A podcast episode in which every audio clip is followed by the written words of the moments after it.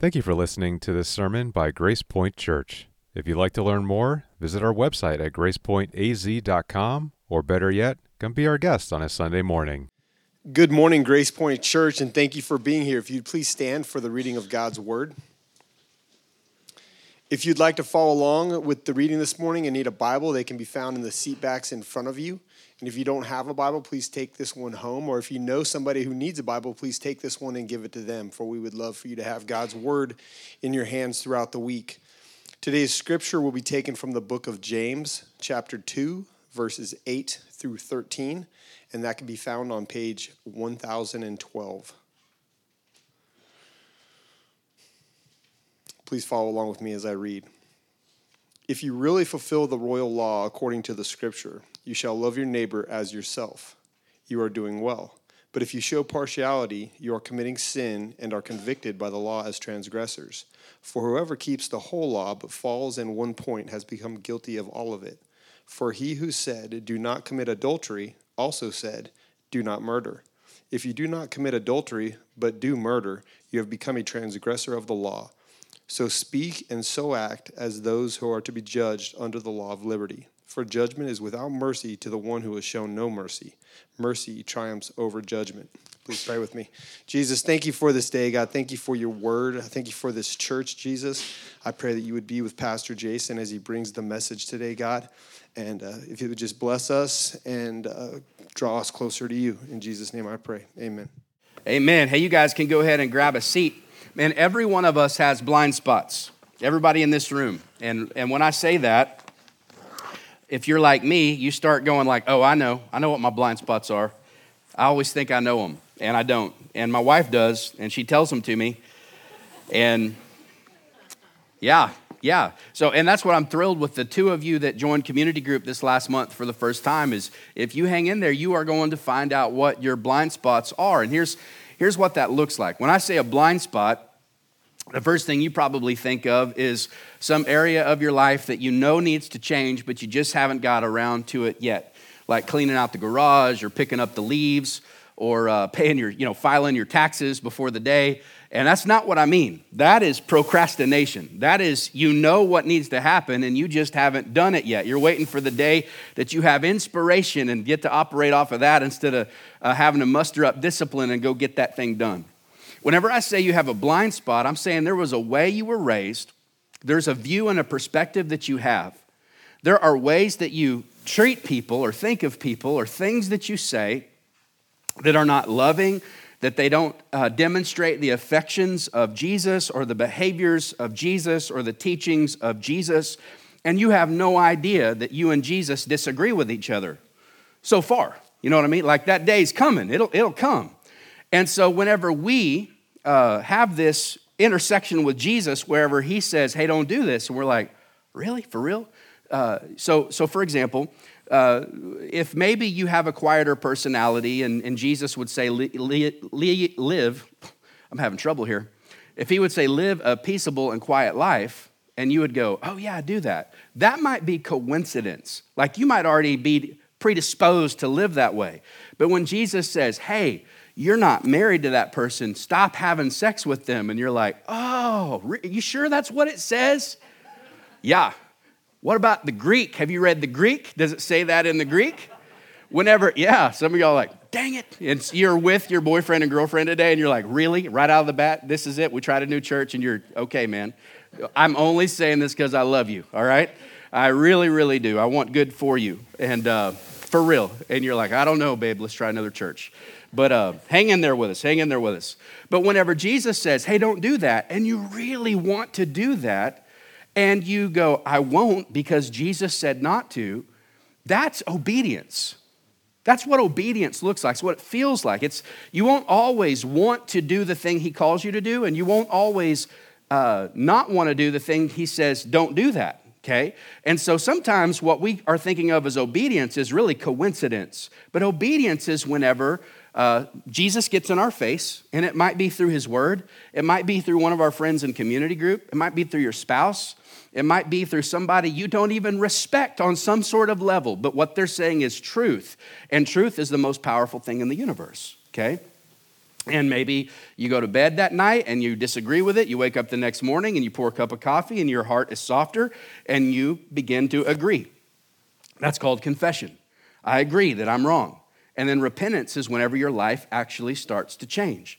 So, what I think is happening in James 2 8 through 13, and really this piggybacks on the sermon that I preached last week, and I won't repreach it, maybe. Uh, who knows? We'll see what happens.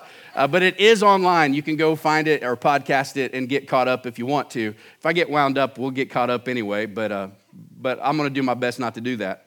But, um, but last week we talked a lot about the sin of partiality. We talked about isms. And last week, really, what I talked about was Spotify ism. And you can go, you can go back and get caught up on that. But I think this was a blind spot for the Jewish New Testament church. I think that they are people who had deep roots in faith. I want you to know that they know their Bible. Like, like uh, um, I know, like this, this may be funny to you, and maybe you're like, what?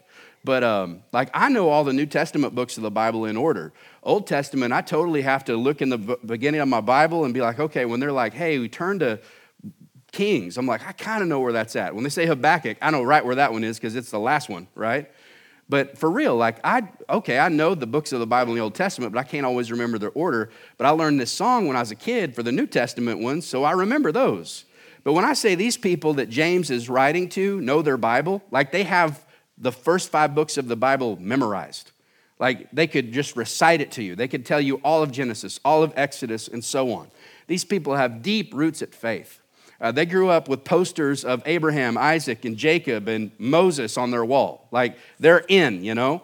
And they even believed that Jesus was God when he raised from the dead. So they got deep roots back in Judaism, and now they have deep roots in Christianity. They know a lot. They're probably strong in a lot of things, and they probably don't realize that the way that they're treating people is mistreatment, that there's a way that they're using people rather than loving people well. And so I just want to let the points out of the bag before I get into the text. I just want to say this, and the first point is this, and I think this is what James is digging into the Jewish Christians that he's writing to is number 1 is Christian maturity is not information. Christian maturity is not information. So you are not a mature Christian because you know a lot of things about the Bible and you know a lot of things about Jesus. It's helpful, and I'm glad that you do. And if you know it in Greek, Hebrew, and Aramaic, that's, that's great. It's not a bad thing to know a lot of things about the Bible. But I don't want you to deceive yourself into thinking because you know what it says that you're actually living it out. Okay? So Christian maturity is not information, and information would be knowing without doing. It would be the information without the application. And we, we do this all of the time. Like, uh, we know that to lose weight, we need to eat less and move more. Like, it's knowledge. Like, we could coach somebody else, but doing it ourselves, yeah, we like, we like grease, you know, or whatever. And in, in saving for retirement, we know that if we listen to Dave Ramsey enough and we put $500 a month in whatever it is, that we'll be uh, everyday normal millionaires by the whatever. Like, we know what to do, but we like new things or whatever. You know, we don't do what we know we're supposed to do. And the majority of what we're learning, I mean, like the majority of our discipleship is information. And it's a lot to go now and do. In fact, when Jesus would disciple his disciples, he would give them something to go do much more than he would give them an idea uh, to, to muse over. Okay? And so Christian maturity is not information, it is not knowing without doing. Christian maturity is transformation. Okay? Christian maturity is transformation, it's knowing and doing. Think about two pedals on a bicycle one pedal of information, the other pedal of application. Information, application. Okay? So, like, hey, don't, uh, you know, don't hate people. Oh, how do I do that? Well, get some friends who love Jesus and let them kick you in the shin every time you hate someone. Okay? and you'll start to figure, oh, okay, like, yeah, all right, all right, love people well, love God, love Jesus, love people. Christian maturity is, is information or is transformation. It's information plus application. It's knowing that I should be generous, and then you look at my bank account and it demonstrates generosity. Okay? Maturity is whenever we are stepping out there in faith and trusting Jesus and obeying Him. That's what Christian maturity looks like. So, in other words, our lives should not be mostly um, defined by theory Christian theory. It should mostly be defined by obedience, that we're doing what Jesus told us to do. And here's the other thing I want to say about uh, maturity as a Christian being transformation it's this that Christian maturity is progress, it is not perfection. And I hope for some of you, you're like, oh, good, okay? Christian maturity is progress, not perfection. When I say we're, we are transformed, what I don't mean is that now we are perfect and we never mess up anymore, okay? Uh, I think it was Martin Luther who said all of a Christian's life is that of repentance. What it means is the transformation is that we have moved from guilty to innocent by the life, death, and resurrection of Jesus. In the throne room of heaven or the courtroom of heaven, uh, our verdict has been given and we've been declared innocent by the voice of God, by Jesus Himself. So our innocence didn't come by we leveled up in humanity or we figured out the Bible code or whatever it was. No, He just made it so. He took our guilt on Himself and He gave us His righteousness. But not only is there a legal verdict that's issued in our name, Holy Spirit lives within us and changes us from the inside out. And when He changes us, He gives us new desires, new affections. So, for example, we still have the ability to throat punch someone who sins against us as a Christian.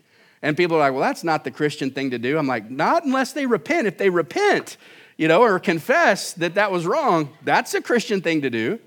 But then for you to know that you should get low and love people well, forgive those who sin against you, and love people more than they would wound you. And you start to try to work from that mus- muscle of faith. And so, even just in the beginning, like if you're used to holding grudges when somebody lets you down, and, and so pro- progress rather than perfection looks like this. Maybe you're down on yourself and you're thinking, I'm still holding a grudge. I shouldn't be holding a grudge. This isn't right. This isn't okay. And in your inner, your self-talk, your inner dialogue is saying, man, I, sh- I really should probably let that go. And I want you to compare that inner talk you have now with who you were five years ago and what did you say five years ago? Five years ago, you probably thought, throat punch that sucker twice, you know? I'm going to catch him again. But now there's, yeah, yeah, progress, not perfection. But, but for real, you are transformed that you have a new capacity, that you can forgive those who you used to write off and you can confess sin when used to you would act like there was no sin because your pride wouldn't let you get that low because you think that's too vulnerable. Someone has something against you until you realize sin is powerless over you because of what Jesus has done at the cross. So, that being said, Christian maturity is transformation, which is information plus application. Christian maturity is progress, not perfection. In other words, as you look back on your life, a year ago, 10 years ago, 20 years ago? Are you growing in trusting in Jesus? Are you growing? And when I say that, not just growing in knowing things about the Bible, but are you growing in obeying Jesus and what he says? So, on that foundation, I think this is where James is digging in on these churches and saying, Y'all are doing great at a lot of things, but I want you to know that the sin of partiality is just as bad as sleeping with someone you ain't supposed to. It's just as bad as hating people and killing people, because that's where he's going to go with this. So in James 2 8, he says, If you really fulfill the royal law according to the scripture, you shall love your neighbor as yourself, you're doing well. In other words, he's saying, Look, if this is what you were doing, then I wouldn't be writing this part in the letter, okay? If you were killing it at this, then, then I would just be saying, Good job, you guys, way to go. And so, I, and I don't think it's any uh, mistake or, or um, just happenstance that James writes the royal law. I think he's using kingly language, okay? I think he's doing this on purpose. And so in the Old Testament, there's like 613 laws. The people he's writing to, they know them. Uh, you are probably like me, you know the Ten Commandments ish, right? You know Ten Commandments ish. You know a couple of them probably, okay? These guys know the 613 laws. And so um, Jesus oversimplifies the 613 laws within his earthly ministry, and he says, Love God and love people. That's the summary of the law.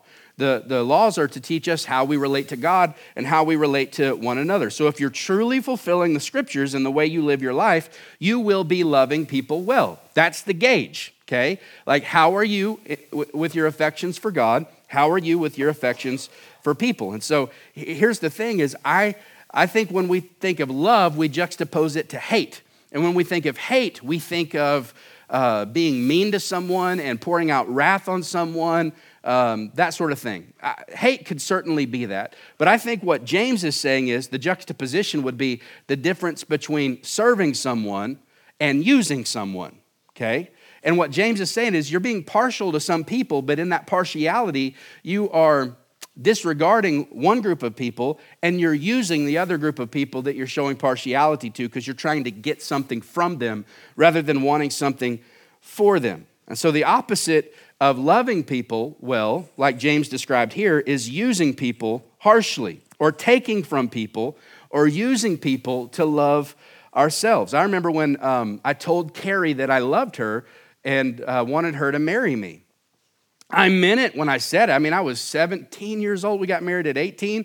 And so you just think about all you knew about love whenever you were 17. I mean, sometimes what I meant was, I really lust you, baby, you know? or, you know, I or you make me feel really good about myself when you're around, you know? I like the way I feel when you hold my hand. Now, I thought I knew what love was, but you know, love shows up whenever you're worried about your kids and you're weeping together and you're praying for their souls or you lose a parent and you can't sleep for three days and you're comforting one another in the gospel of Jesus. Like some of y'all that have been married for decades, you could speak about what love is, and you can point us back to what Jesus says when no greater man has, or love is no greater than someone who would lay down their life for some, you know, their friends, someone that they love. So love is not sentiment, love is sacrifice, okay?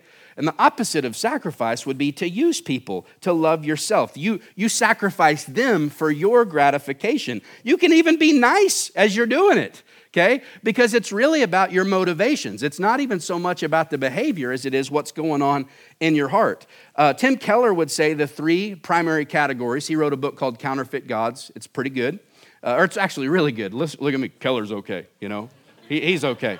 Um, it's really good. And he says that there are three categories in which we are prone to use people. And, and we, these three categories, will, these are our sin, our, our favorite sins. It's sex, money, and power.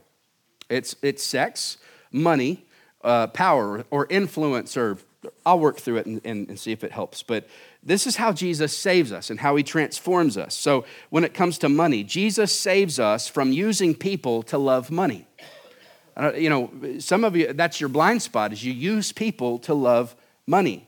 You, do you build an organization? Do you use those who work under you to further your bottom line? Or uh, is the company good for these families that, that are working there? Are they going home with full hearts and tired hands because the work is rewarding even though it's really hard? Like, are you using people because you love money? Are you taking advantage of relationships to, to get discounts? Are you doing bad business because you don't want to pay what it really costs to get something. So you start to call your friends hoping that they'll do something for you on the side? Are you using people to love money? Because Jesus saves us from using people to love money, and He saves us too using money to love people.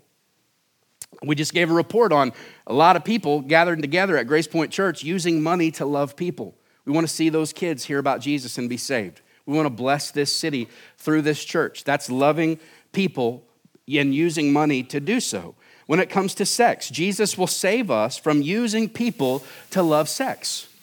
I hope you know that you can do that. You can use somebody else's body, uh, you can strip away their dignity as a human being, and you can just use them to gratify yourself. And that's sin. That's, that's wrong. And the transformation we can experience from Jesus is that he'll save us from using people to love sex and using, uh, save us to using sex as a way to love your spouse.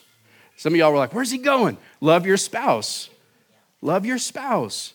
Some people uh, can't have sex with 100% of the people they're tempted to have sex with. When you're married, you can't have sex with 99% of the people you're tempted to have sex with. So you shut that off, right? You make it, it's for you and your spouse. Okay? That's what it's for. It's for marriage. And, and that's the danger is outside of marriage, uh, outside of covenant is contract. And contract says, so long as you bring this to the table, I'll bring this to the table. But if you ever don't meet up to par, or you don't ever meet the standards or whatever, we're done and we're, we're busted up. But covenant says, no matter what. What's the Randy Travis song? Like, even when if your hair falls out your teeth fall out, I love you anyway. I think I ad libbed there a little bit, but you might get it. But that's covenant. That says, I move towards you.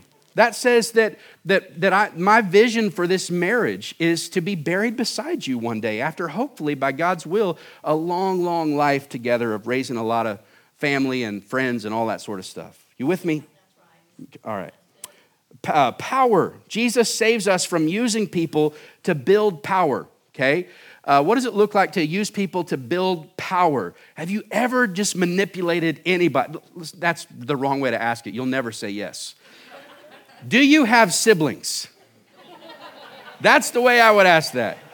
Did you ever get them to do your chores and you got out of chores or whatever it was? Like you told them that they were picked up on the side of the road one day or whatever. Like I had all kinds of little stories and angles for my brothers. Uh, and I would just turn that stuff on anytime I needed for them to feel bad about themselves so I could feel good about me. It's terrible. It's, it's terrible. But think about it like, have you ever just messed with someone's day? You know, like I've got a friend right now. I got a friend right now a pastor buddy of mine, if I just looked at him and said, Man, you don't look like you feel good, he'd be like, Really? You think so? I'd be like, Yeah, man, you don't look good. He will cancel all his meetings. He'll go home. He'll be in bed. Let everybody pray for me. I think I'm sick. And we just, I can just convince him right now, and I won't even give you his name, but I think you all are like, I know who he's talking about. But that's, that's manipulation. And so Jesus saves us from using people to love that feeling of power. And, and I hope you know what I'm talking about. Have you ever just as a parent, you know, you, you've got rules and you're like, here's the golden rules. And dads say this stuff all, at least back where I come from. Like, what's the golden rule? Well, I'm the dad. I have the gold. I make the rules, right?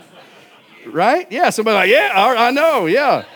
But Jesus saves us from using people to build our power, all right? And he saves us to using power to build people. You know, all that uh, um, authority that he's given us and all of that influence we have in relationships is for them. It's not so much for us, it's for us to use that to build other people. So the royal law, back to what I was, I started a thought and I didn't finish it. But the royal law, I think that that is specific language by James because the king, the royal king, is who decrees the royal law. And the king is sovereign and he can do whatever he wants. And I think what James is showing them is remember the royal king, Jesus, he actually lives by his own law. How many of you have laws? They're uh, like unwritten uh, uh, cultural values of your home. Uh, you have them, and you don't even live by them, right? Like, how many times you've been on a road trip and they're like, Dad has a candy bar? Like, well, Dad has the gold. I don't know what to tell you, you know? Like, how many, like, how, think about our rules. I'm seeing thumbs moving around, like, this is awesome. This is fun.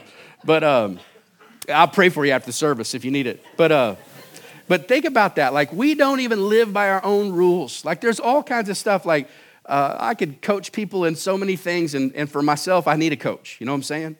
And so, but Jesus lives by his own law. He really does. He doesn't tell us to love people well and then secretly he hates people. No, he loves people well. And so Jesus is the only king. He's the only national leader or whatever you want to call that He's the guy who uses money to love people. He's the guy who uses power to build other people. So he's the guy who follows his own laws and accomplishes righteousness. And the good news is that he gives that to us, but I'm going to get to that in a minute. So he's a royal king who's written a royal law who lives by his own law. And James is saying, um, I want you guys to know that you think you're loving people well, but you're not because in verse 9, uh, if you show partiality, you are committing sin and are convicted by the law as transgressors. That's 613 uh, things that, that they all knew about, okay? Verse 10 says, For whoever keeps the whole law but fails in one point has become guilty of it all. For he who said, uh, Do not commit adultery, also said, Do not murder. If you do not commit adultery but do murder, you have been a transgressor of the law. I think that uh, what James is doing is he's not trying to convince these people that they aren't saved. He's assuming that the recipients of this letter are Christians. Now, I'm not making that same assumption to everyone I'm speaking to. I think in our culture, there's, there's a lot more probability that someone would be here that's not yet a Christian, who's not yet transformed. You might have information, but you don't have transformation. And what James wants to point out is that, hey, When's the last time you repented of something? Because I see a blind spot. All of a Christian's life should be that of repentance. And remember, your transformation is progress, not perfection. So, as you grow in Christ, you should stumble across things in your attitudes and your affections and in your beliefs and in your behaviors that don't match up with what Jesus lived and what Jesus taught. And what James is showing them is your sin of partiality, which is an ism. It's like, I don't like, uh, I don't like old people, or I don't like little kids. Well, that's ageism. Okay, well, I don't like poor people. Well, that's classism. Last week we talked about Spotifyism, you know, Joe Rogan versus Neil Young stuff. And I ain't going to rehash it all out, but it's out, it's out on the internet if you need it real bad. But uh, for you to treat someone different than you would treat someone else as it pertains to treasuring or holding fast the, the, the Lord of glory, Jesus. So when it comes to gospel and mission and community, you know, like for example, I'm going to be partial. If I coach a football team, my son's going to be the quarterback. If you want your son to be quarterback, you coach a football team, right?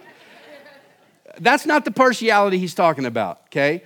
Um, the partiality he would be talking about is if someone said, Pastor, would you come pray for me? And I'm like, You're not a Cowboys fan, you know? And this is a hard day for me. you know?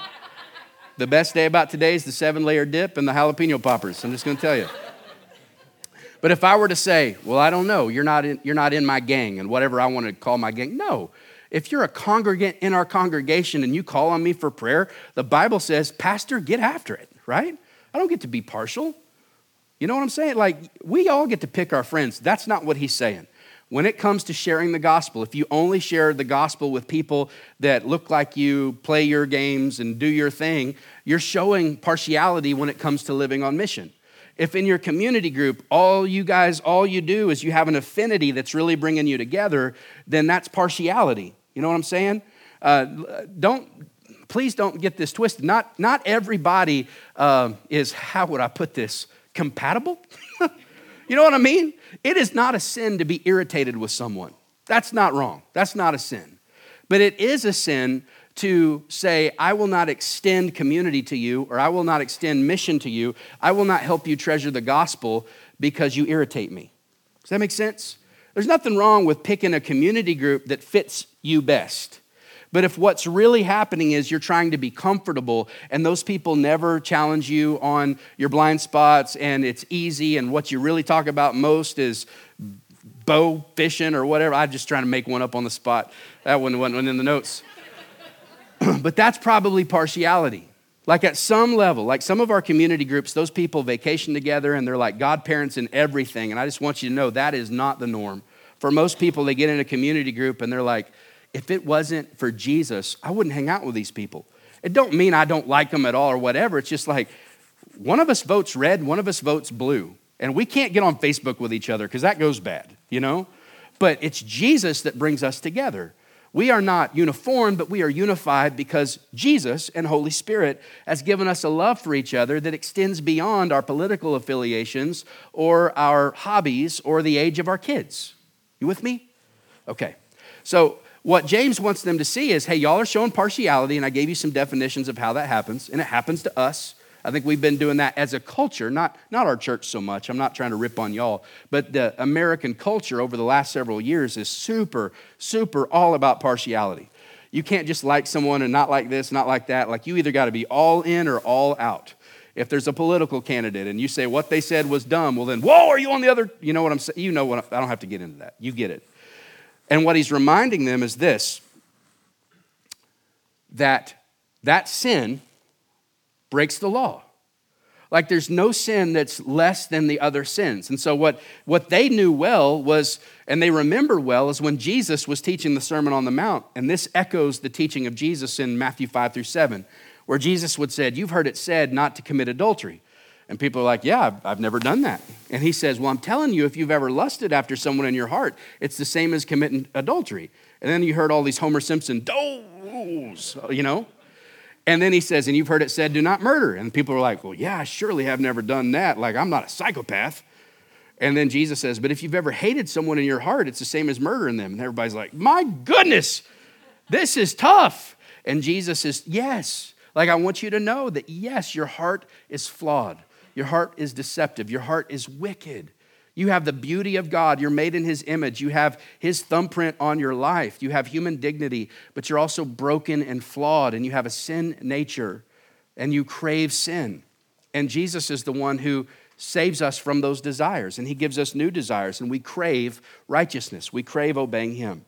And so Jesus is reminding them, um, James is reminding them and echoing the things that Jesus said. And for you to show partiality is using people. And really, what you're doing is you're hating someone in your heart and you're loving yourself. You're not using a thing to love a person, you're using a person to love a thing. And if you're doing that, you're just as guilty as the adulterer and you're just as guilty as the murderer.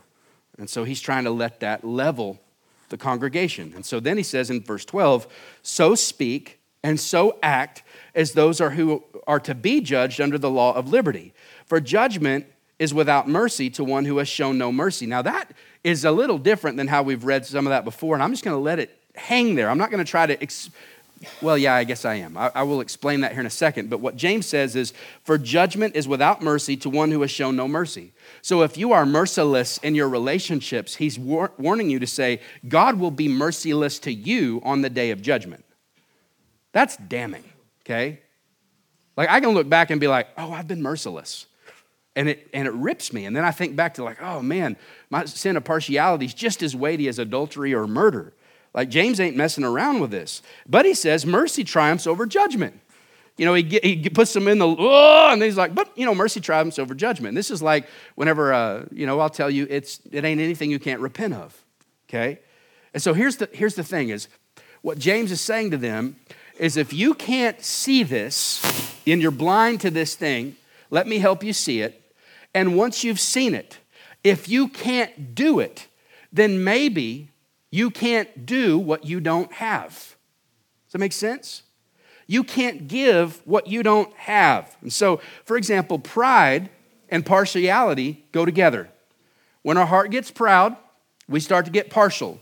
And last week, the way I de- described partiality is whenever our preferences become our prejudices. There is, and I don't mean our convictions, I mean our preferences, okay? And I hope you, I hope you get the nuance. There's, I don't have time to get to preach the sermon again last week, but preferences uh, should not become prejudices, but they do when our heart is proud. And the way that pride and partiality go hand in hand, so do humility and hospitality. So if you find yourself very partial in the way you use your relationships, there's pride somewhere looming around in there, okay? If you find yourself very hospitable to people in your relationships, you're operating out of a sense of humility, okay? And so my question is just this this is how I'm gonna land the plane. Who could use some more hospitality from you in your relationships? Is there a segment of society? Is there a group of people? Is there someone in your uh, you know, your contacts on your, your phone or people on Facebook, who, who could you be more hospitable to? You tend to be more partial against or partial for. How could you extend more hospitality? And if you know the answer, but you can't do it, do you have the capacity to extend that hospitality? Okay? I don't mean weakening the, the law. Like James is being hardcore, like this is sin and it's wrong. I don't mean letting people think that they're okay when they're in the danger zone, but I just mean loving people well, you know? Not weaponizing truth, but using truth to, soaked in love to love people well. If you do not have the capacity to show that kind of hospitality, you can't give what you don't have. If you've not received mercy, you certainly can't extend it. So, in other words, if Jesus is just useful to you, you will use people. But if Jesus is beautiful to you, you will show mercy to people. Here's what I mean by that. If Jesus is a means to an end, if you've realized, you know, Proverbs is pretty helpful. My business is doing better when I read the Proverbs and follow what Chick fil A does, you know? And man, there's stuff in here about marrying a good woman and being a good man, all there's stuff, there's principles in here to live by. Sure, sure. But the thing about it is, Jesus is not merely our example.